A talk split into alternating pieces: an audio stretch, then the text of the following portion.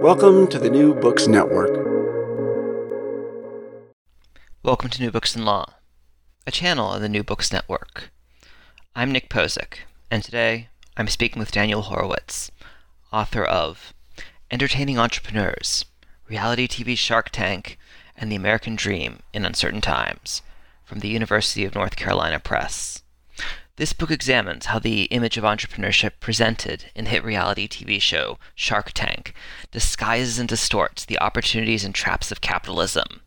It charts the rise of the cult of the entrepreneur from the rubble of the economic crisis to its place as a mainstay in American culture.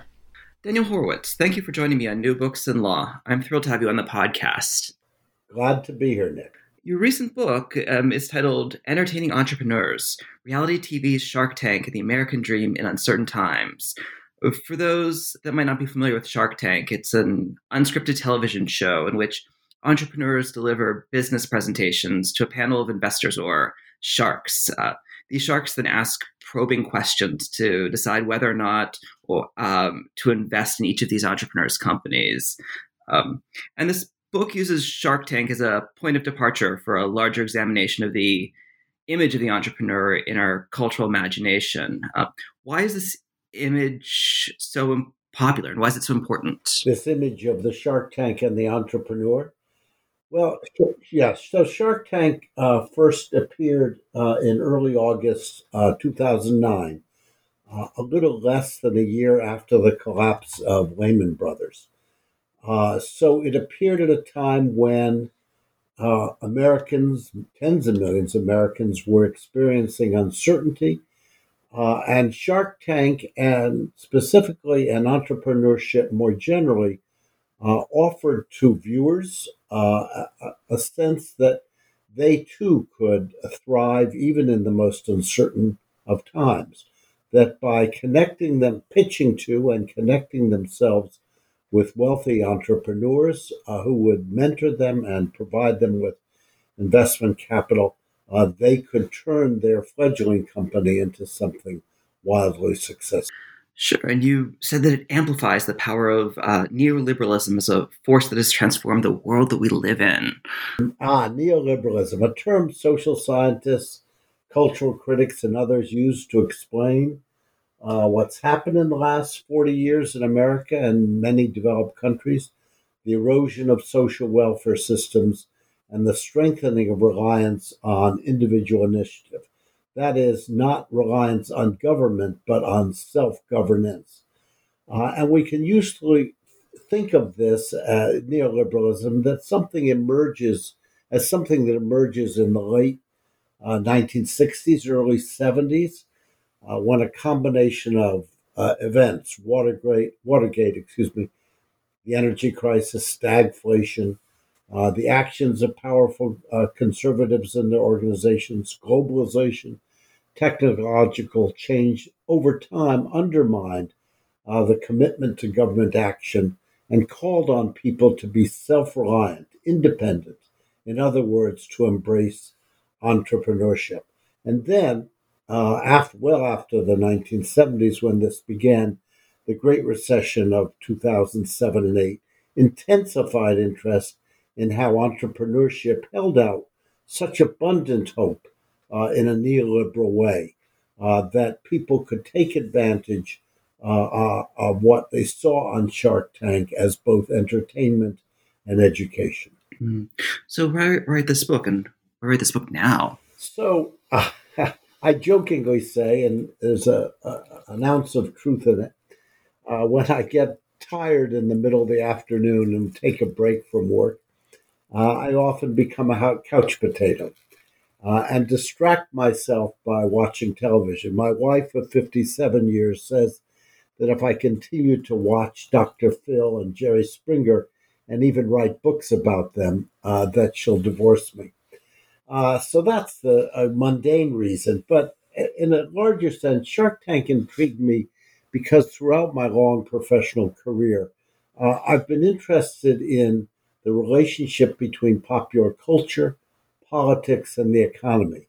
And Shark Tank seemed as an ideal entry point into an exploration of a whole series of larger issues that I think drive a contemporary American culture, not just in Silicon Valley, where venture capitalism is so powerful, but in one's own community, providing hope to millions of people that they too can achieve the American dream.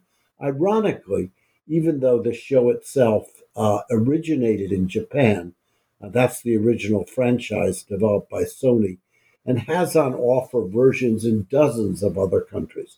But I'm just interested in the American. Sure. And this book goes well beyond the television show itself, as you said. It's you did a lot of field work in order to create a broader picture of entrepreneurship in America. Could you tell our listeners about some of the work that you've done on that? Yeah. So some extent what I did was the ordinary stuff that any historian, would do. I went to the library. I went online. I read books. But I also interviewed probably 100 people, most of them viewers, but also some insiders in what is called in LA the industry. Even though no one associated with the show would talk to me for reasons I can understand. Part of the field work I did was going to university campuses where entrepreneurship dominates. I went in the Boston suburb of Wellesley to Babson College, which more than any other higher education institution focuses on entrepreneurship. For a full semester, I audited two courses on entrepreneurship at the Marshall School of Business at University of Southern California. But my absolute favorite field work was that twice I entered the world of aspiring young entrepreneurs as a judge in Northern California, in East Bay, for a high school competition.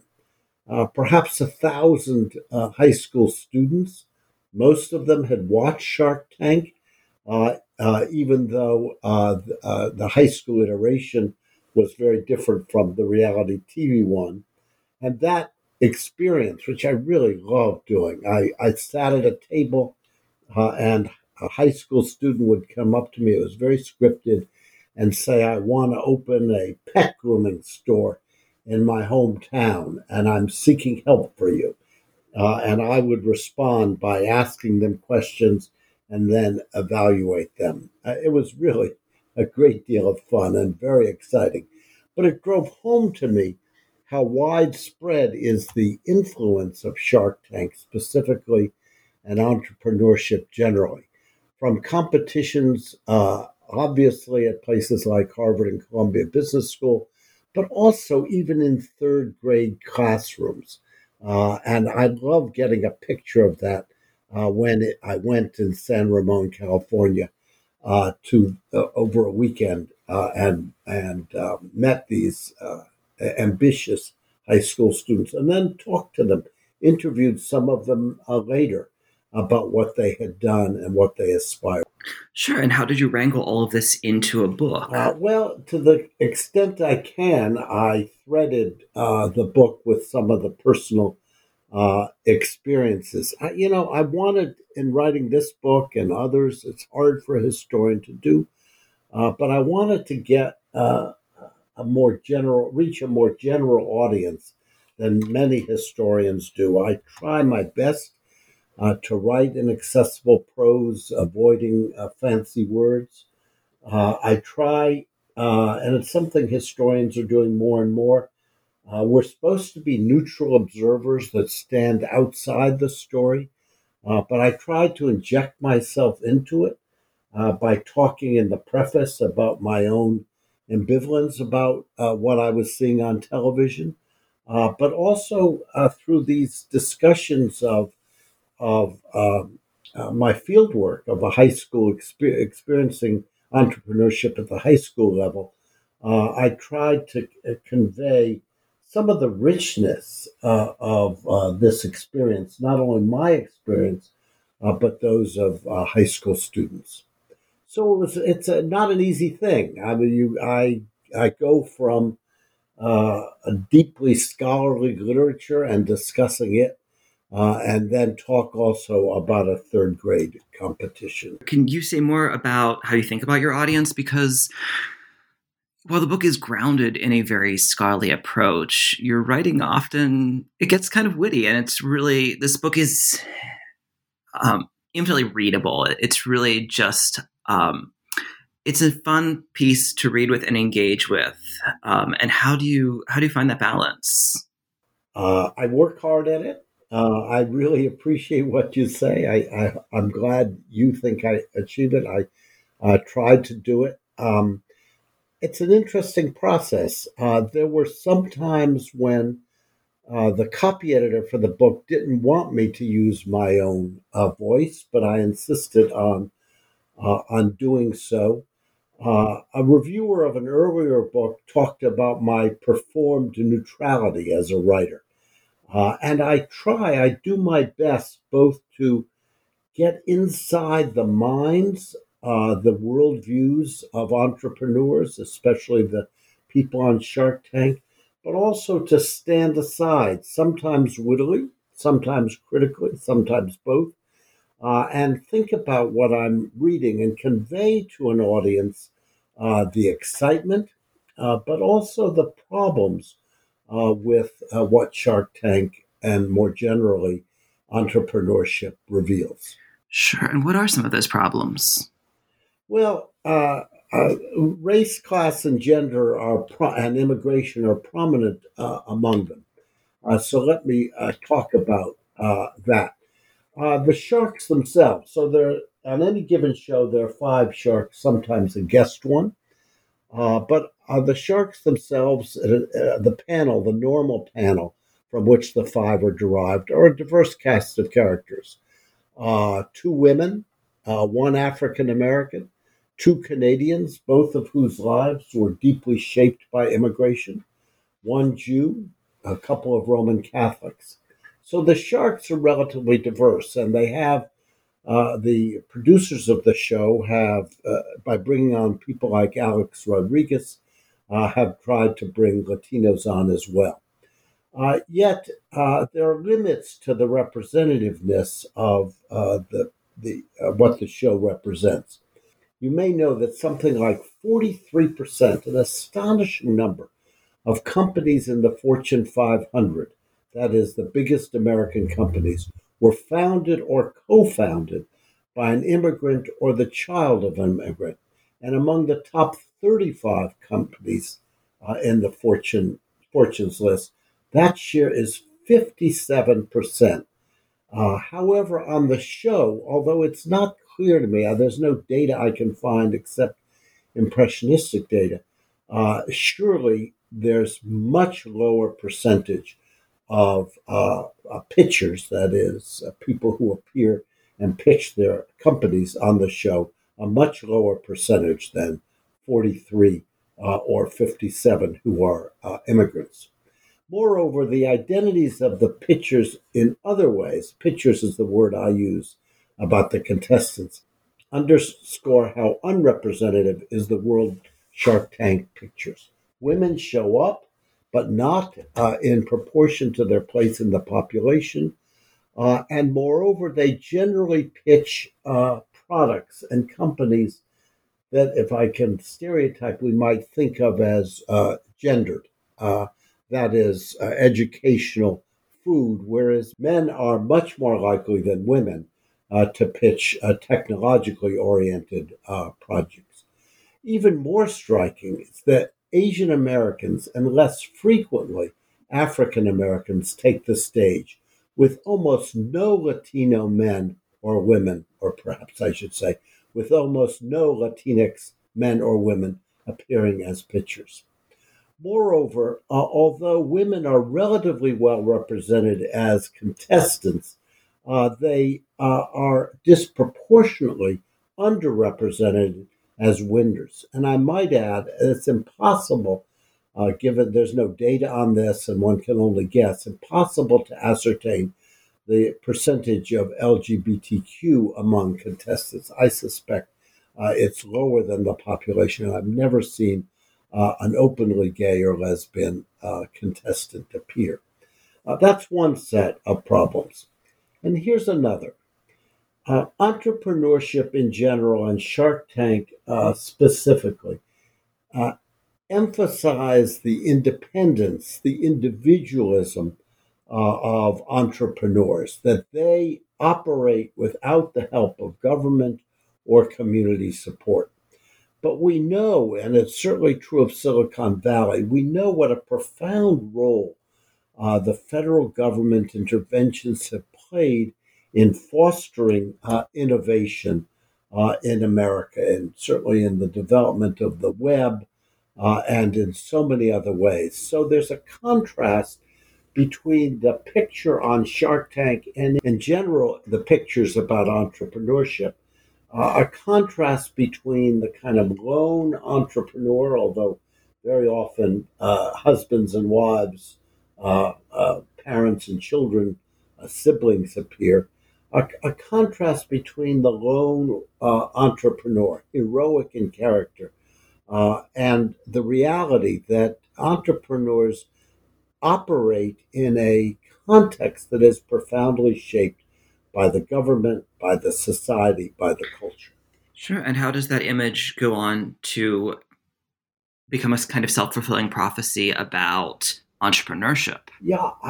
So you're absolutely right. It's not just the show itself, but in the literature of entrepreneurship, in the autobiographies of the sharks and the founder of the show, Mark Burnett, the focus is all on I did it alone, drawing on traditions going back to Norman Vincent Peale or the even earlier to the Horatio Alger novels. I did it alone.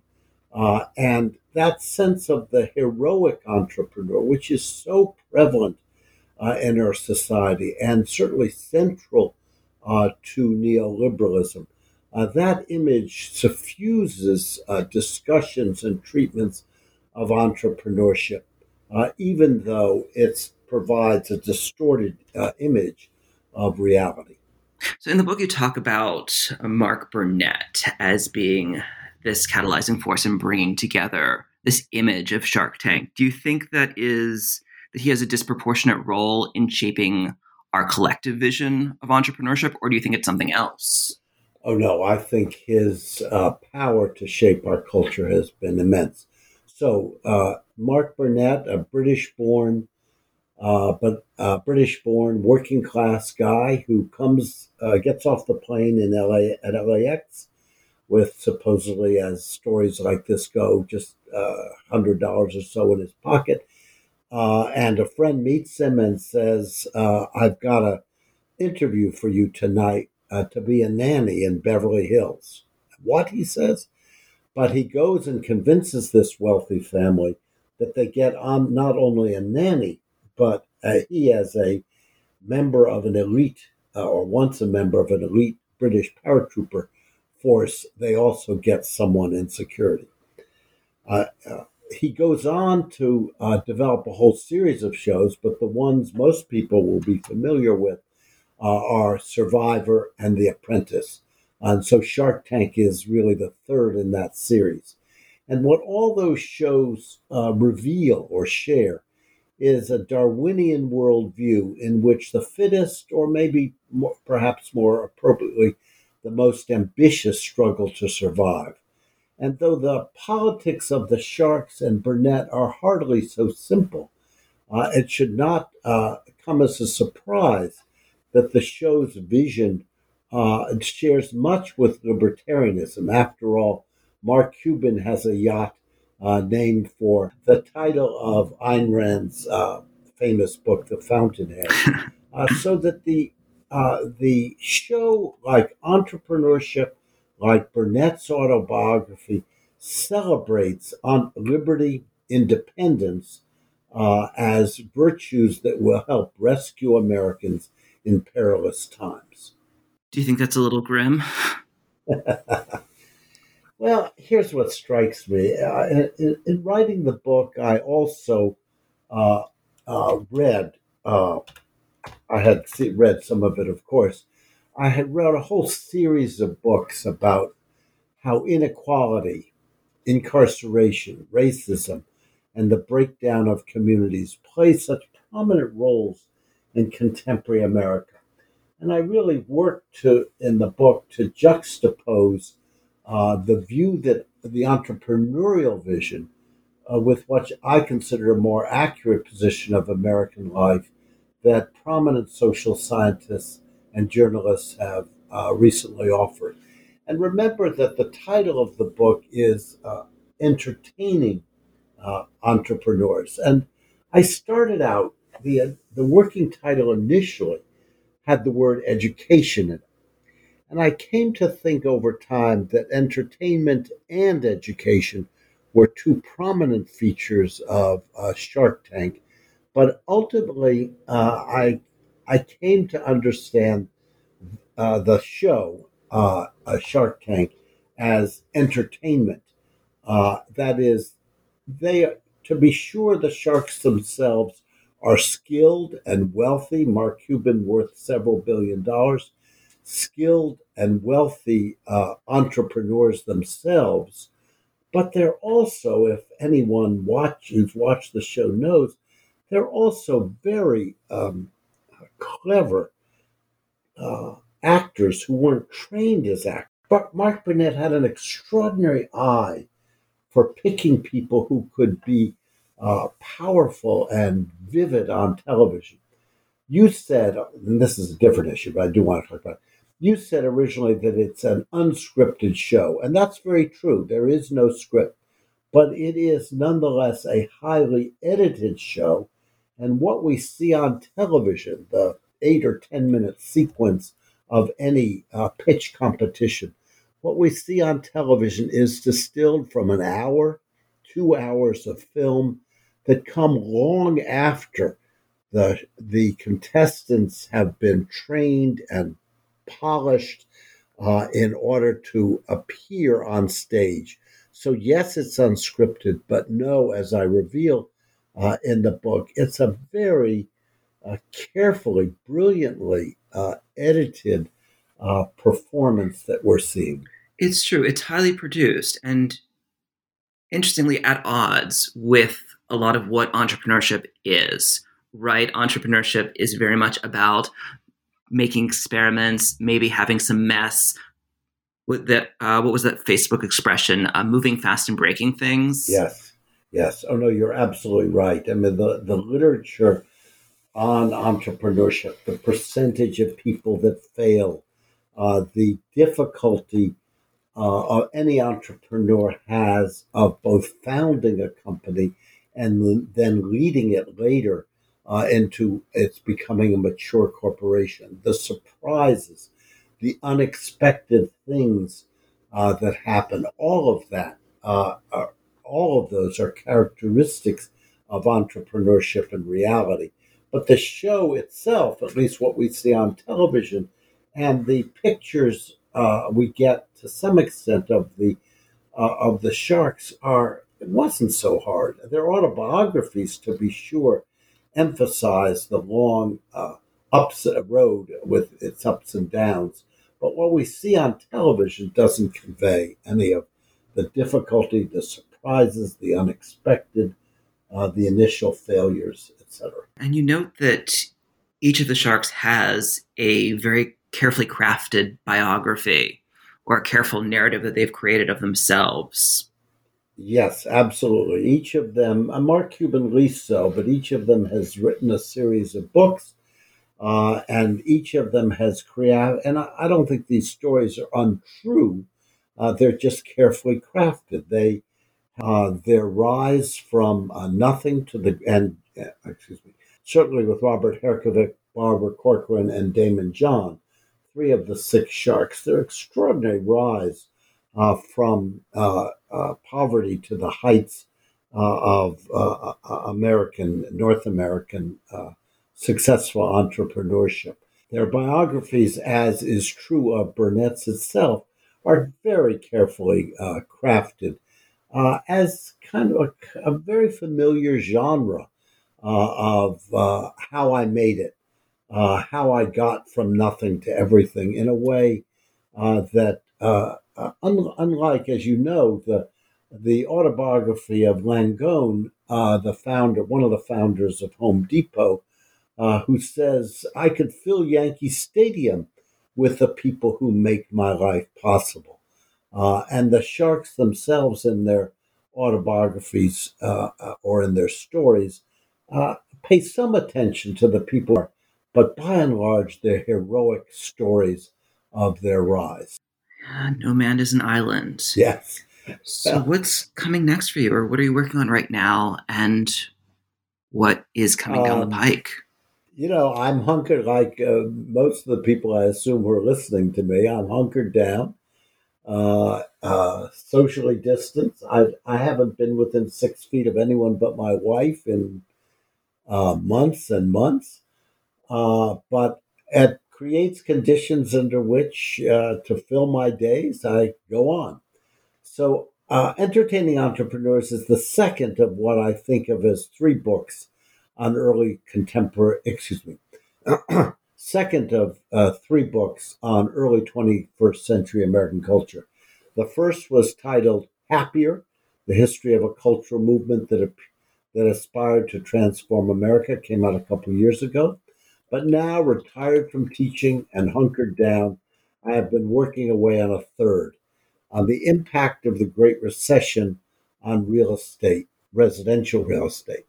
I started all this well before the pandemic hit, but that horrible, tragic event that is shaping all of our lives has prompted me and others, and I think here of Fareed Zakaria, to wonder if this current crisis is one of a series in the early 20th century of crises that will challenge, if not actually undermine, neoliberalism.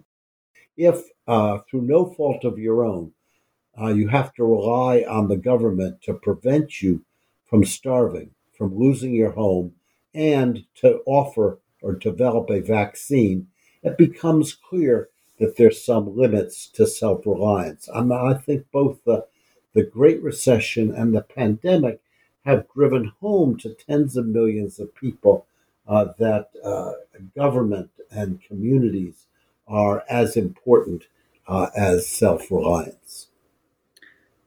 That's a great note to end on. Yes, thank you. For our listeners that are interested in following your work, where can they go to learn more? To find out more about me and my work generally, just Google Daniel Horowitz, my name, and Smith College. And then you'll see my Smith College website, and under it, on the lower right, is a personal website. Click on that. You'll find out more than you want to know about me. And if you want to read my book, Entertaining Entrepreneurs, it was published by the University of North Carolina Press and is available through their website, of course, Amazon, and your local book. It's a great stocking stuffer. Thank you. Fantastic. Thank you so much for joining me on New Books in Law, and stay safe. Nick, I so appreciate it. You're a wonderful interviewer.